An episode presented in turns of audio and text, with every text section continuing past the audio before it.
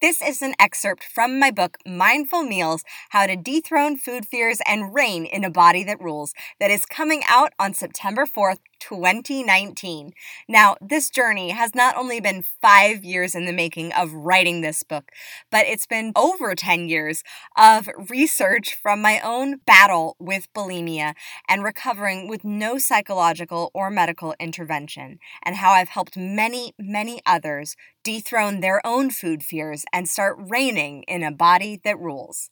So I am super excited to announce that it is now open for pre order. So go to the link in the descriptions and get your copy of Mindful Meals. When you pre order your copy, you will get for the next few months exclusive tips, strategies, and opportunities to work with me so that we can dethrone your own food fears so that you start reigning in a body that rules. I am so excited to support you through this book. Thank you so much in advance. And now, enjoy!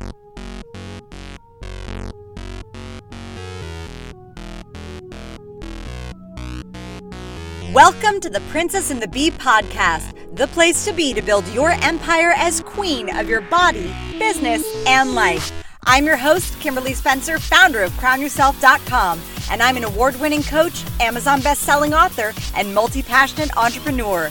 Each week, I give you the systems, strategies, and success stories to help you master your mindset, communicate with ease, and triple your productivity so you make the income and the impact you deserve. Imagine this podcast as your weekly spark of inspiration as you take it to the next level with all the bees of your life body, business, bank account, boys, and babies. Let's make it rain.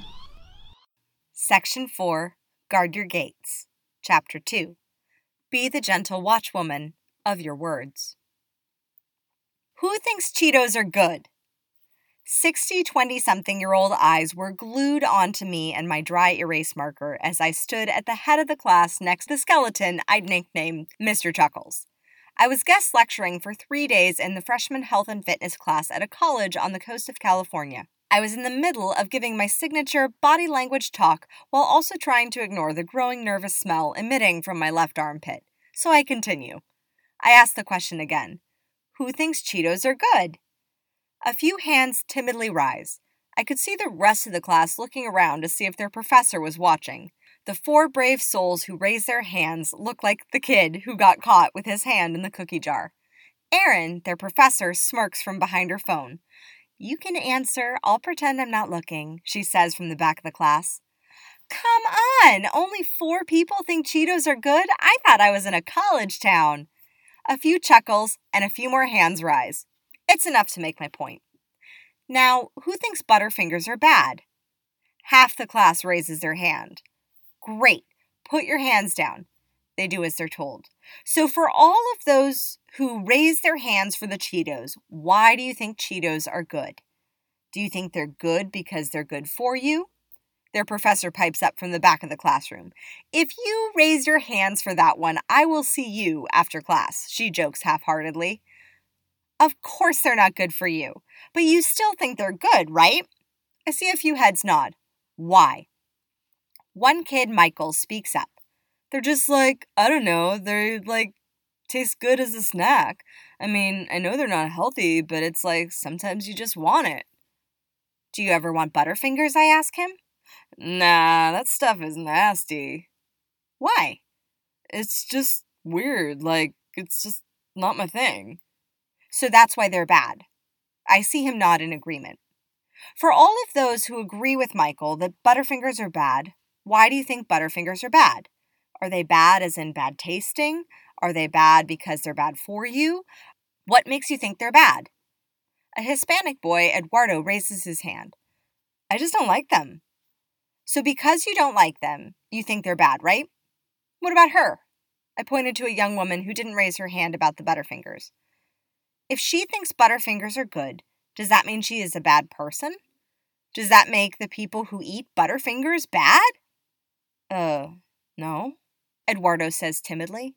We just like different things, you know? Absolutely.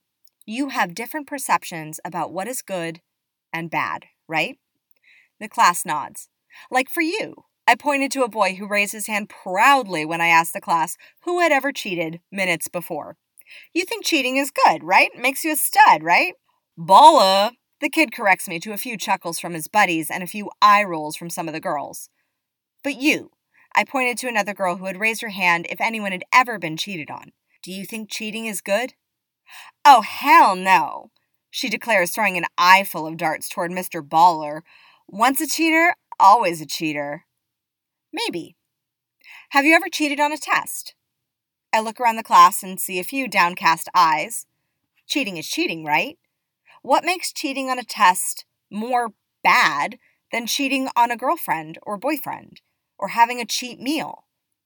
I see it click for some of the students. You see, the language that we use around food has powerful subconscious connotations. Your unconscious mind does not know the difference between cheating on a test, cheating on your spouse, cheating with a cheat meal. To your subconscious, cheating is cheating, and good and bad are words to describe morality. I see a few heads cock. A good person, a good food, a good deed are all moral concepts, same as a bad person, a bad food, and a bad deed. Your subconscious mind links good with good with good. The same is true with bad with bad with bad. The problem is food has no morality. Hashtag mic drop. Food is food. Food is a natural, renewable resource. Food is fuel. We need food to survive. Some food makes us feel more energized, some food makes us feel less energized. But either way, food is not good, bad, or evil. Food is just food. We identify with the labels we use based on our own inner filters of time, space, matter, energy, language, memories and decisions, values and beliefs, meta programs, and attitudes. This is how we store and process those labels in our mind when we attach labels of morality, good and bad, to the food we eat, that's when our own perceptions of what is moral and what is not taint the food. This is common when you go on a diet. You have all the foods you're not supposed to eat on the diet, the quote, good end quote foods. And then everything you're not supposed to eat, the bad foods. Imagine for a second eating a food that you perceive to be bad, like a piece of cake. It's got sugar, chocolate, gluten, fat, and all the things that make it not the most nutritious choice in the world. But on top of that, you've attached the label that it is bad food. So, what happens when you eat it? What do you feel? Now, think back to a time when you did something that you thought was bad intentionally. Maybe you gossiped about a friend, or you lied to your spouse about having an orgasm the last time you had sex, or maybe you procrastinated on a project at work. You know you shouldn't have done that bad thing, but you did. So, how do you feel when you do something that is bad intentionally? Well, if you're a good hearted, conscious person, like I know you are, you probably feel pretty crappy after. You have feelings of guilt or shame around the bad thing that you did. Maybe you're even beating yourself up about it. Not because it makes you feel better, but because you feel bad. The specificity of our language is key. The words good and bad are super broad and far reaching and define moral outcomes for something that does not involve morality at all. Eating is not good or bad, it's necessary. You either eat or you die. And if macro is not good or bad, then so are the things micro. The micro things that you eat, no matter what they are, they're not good or bad. Food is just food. So, how do you think your body, which is the physical representation of your unconscious mind, is responding when you eat something that you perceive to have the label of bad, even if it's as simple as a piece of cake? Consciously or unconsciously, your mind body connects the same emotions of guilt and shame to you doing something bad. Because when you do something bad, you should be punished, right? Suddenly, out of nowhere, maybe you gain five extra pounds. That's an unconscious response. You might consciously do the guilt trip thing. Oh, I shouldn't have eaten that cookie or that piece of cake, you say, complaining to your girlfriends, even though there are no other physical symptoms aside from your own guilt. Or perhaps two hours later, your stomach is tangled in knots or you feel bloated. That's your body unconsciously responding as well. It's a chicken or the egg question. Did your body cause the bloat because the food was bad for you, or did your brain cause the bloat because you thought the food was bad? When you lose the morality behind food, food just becomes food. It diminishes the power that it can have over your body, so you can choose based on your preference rather than your moral compass. I used to think that having ice cream was bad. I would get all these side effects bloating, asthma, gas, the works after eating it. But I enjoy ice cream. It is a lovely treat to have from time to time. I used to have it with a side of moral guilt and shame because I was told it was bad. It wasn't on my diet. But after I shifted my mindset around it being bad, I now can eat ice cream in moderation when I feel like it with no guilt, no shame, and now no side effects. Contrastingly, I personally don't like gumbo. It's not my thing. My husband, Spike, loves it. Even when he has made it gluten free for me, I still feel greasy and heavy after I eat it. Is it bad? No, there's no morality. Is it bad quality? No, he makes it using all the best organic ingredients. Is it bad for me? Not necessarily. It's just not my preference to eat that heavily. I prefer a nice split pea soup instead. So I choose not to eat the gumbo simply because I don't like it. And when I eat it, I don't feel my most vibrant, awesome self. Could this be because in my mind I don't like it? Perhaps. It could also be because my body doesn't like the way it makes me feel. It's a preference. That is the power of choice. No longer are you going to give food the power, you have the power to choose or not to choose. That is the question. Instead of it being based on a moral compass, it's based on your power of preference, your power of choice. Everyone's taste buds are different after all, and everyone will feel food differently. So, as an exercise, I want you to eliminate the morality from eating. Write down all the foods you like, but in the past you thought were bad. Then assess where did this belief come from? And ask yourself is this belief that this food is bad ultimately true? Then separate your belief of it being bad from it being a preference, a food choice. Is it bad because of your unconscious programming? Or is it actually a food you enjoy? Or does it make you feel bad, not from shame or guilt, unless that's what it is, but instead does it give you digestive issues, diarrhea, constipation, bloating, fatigue, brain fog?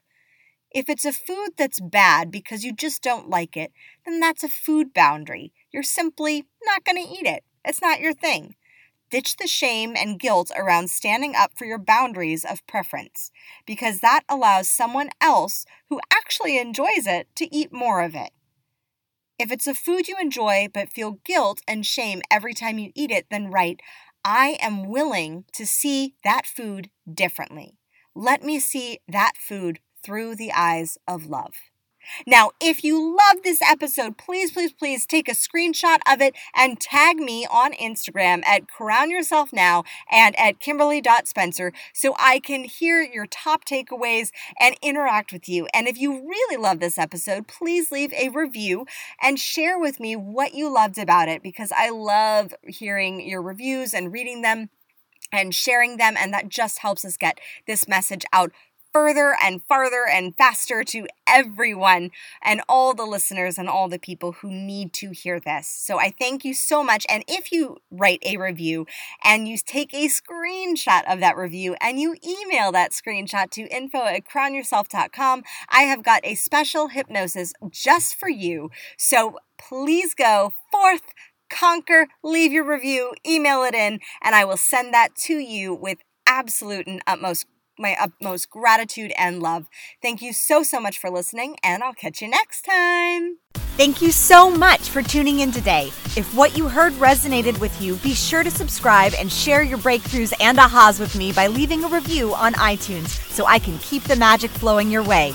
And if you aren't already following us on social media, come experience the extra inspiration and queenly convos on Instagram at Crown Yourself Now or visit our website at crownyourself.com. I am so excited to connect with you in the next episode. And in the meantime, go out there and create a body, business, and life that rules.